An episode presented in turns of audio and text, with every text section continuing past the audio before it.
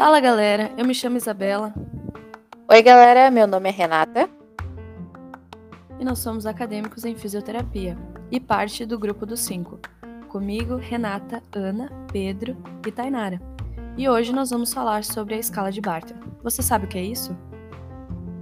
Então, a escala de Bartel é uma das escalas utilizadas por alguns profissionais de saúde para avaliar a capacidade de um indivíduo em realizar 10 atividades de vidas diárias, as famosas AVDs, pontuando seu grau de dependência.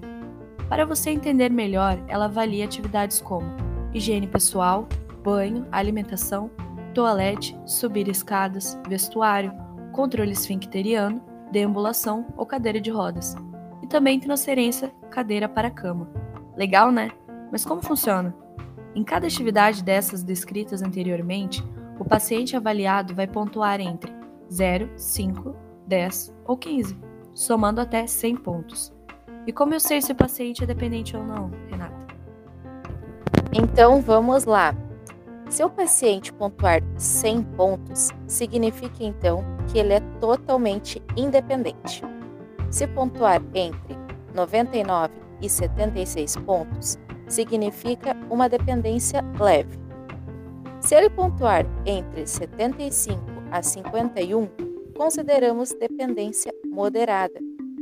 Agora, se for entre 50 e 26 pontos, dependência severa. E abaixo dos 26, totalmente dependente. Fácil, não é mesmo? Vale lembrar que essa escala é muito utilizada pelos fisioterapeutas, pois auxilia no desenvolvimento do programa de reabilitação e na evolução das habilidades motoras da pessoa hemiplégica após ter tido um AVC.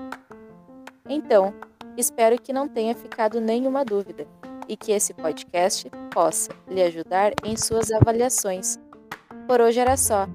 E se você ouviu até aqui, muito, muito obrigada. obrigada.